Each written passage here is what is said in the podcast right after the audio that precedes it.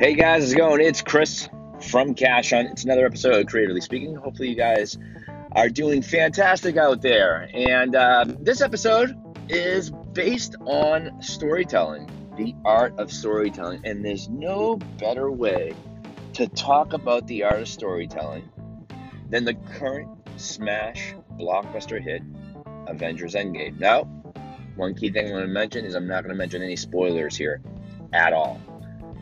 But what I'm going to talk about is Marvel's unique way to tell a story. Now, if you're a big Marvel fan or a big movie fan, hopefully you have seen not only the Endgame movie, but quite honestly, uh, if not all of them, the majority of the Marvel franchise or the MCU that many would like to refer to the key thing about it is it's such an interesting way of telling a story. Basically, what they did is they made 22 films.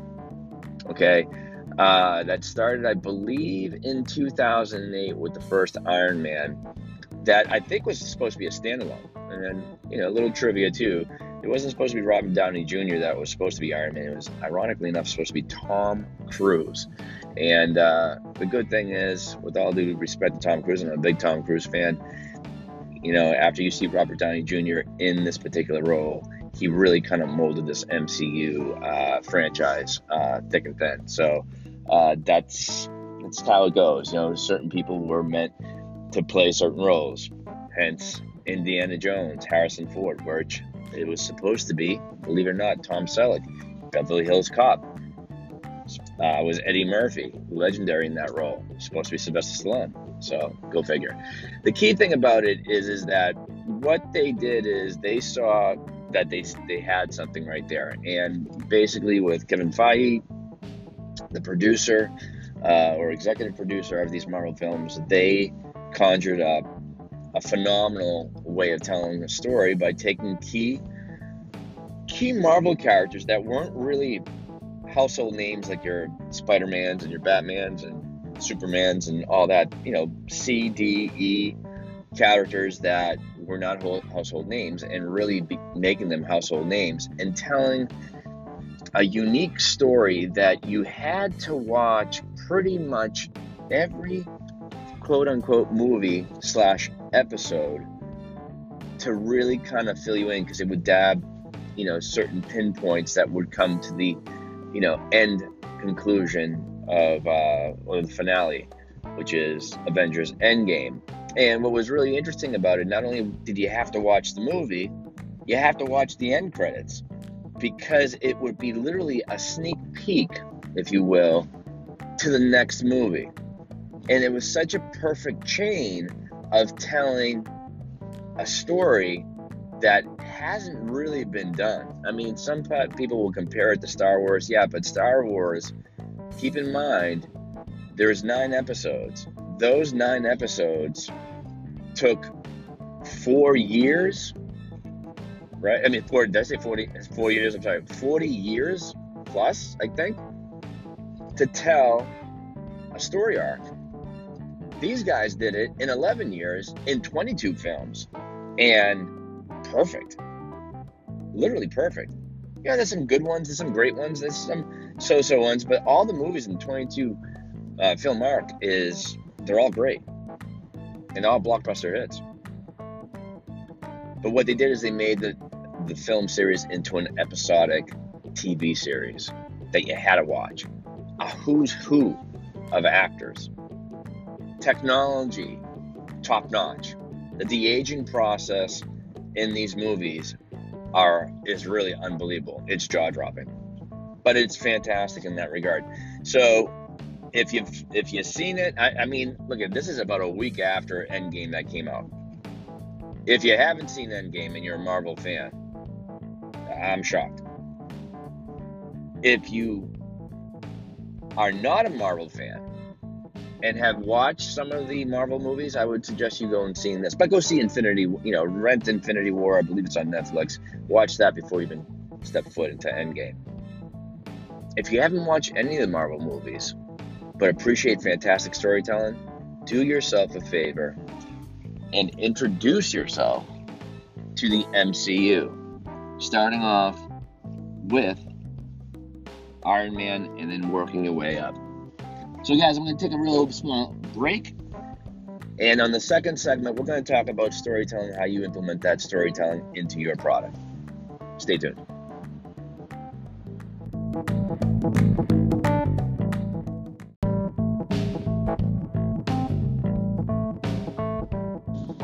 So we're back here in segment two, and the first segment we were talking about storytelling and how the best version I think of modern day storytelling is uh, the MCU, the MCU, uh, Marvel's 22 film arc of telling an amazing story that finished off with the more recent blockbuster hit of Avengers Endgame.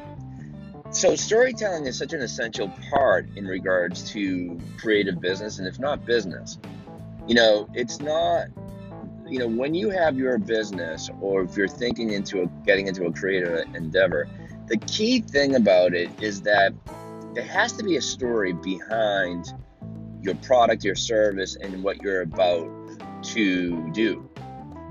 Because people are intrigued by storytelling. You know, people aren't you know, this is not old school where people are more intrigued about the product and what does the product do and what's the bells and whistles and all that type of stuff. A lot of people are intrigued by learning not about the birth of the product, not only the birth of the company, sometimes the birth of you, not literally the birth, like when your mother gave birth to you, but the birth of the idea that came into your head that translated into the business, that the business translated into the product. And that is so much more intriguing than anything these days. You know, I'll speak for myself, and I know a lot of people do.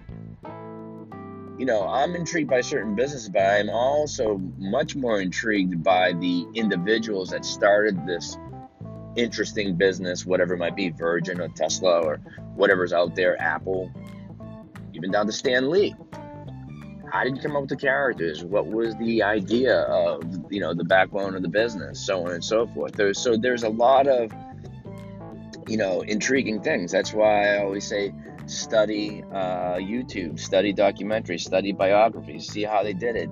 Take a little bit of you know uh, a little bit of what they did and implement that into your own creative business and make it your own. But the art of storytelling has a, such an in, intriguing part to it because you want your product to have a story because it makes it unique. It makes it uh, interesting. People want to learn about it.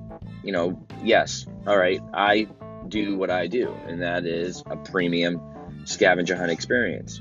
It's unique in many ways. It's a novelty in many ways. Now that you know, we're about, you know, we're months away from, you know, celebrating our 20th year. A lot of people say, well, how did you come up with the idea? And how did this happen? And what made you think about doing this particular challenge and not that challenge? And what would, you know, you know, it's amazing. You know, you know, little tidbit, you know, when you look at our game booklets, if you ever play one of our cash hunt games in any of our locations, there are certain names in those booklets that are embedded in those booklets. You won't know the name, you might just assume it's a character, quote unquote, that we've created to emphasize a particular challenge. But the truth of the matter is, it's a past client. And it's a client that um, was there at the beginning. It's kind of our tipping of a hat, our thank you, that we've kind of, quote unquote, immortalized them uh, into our game.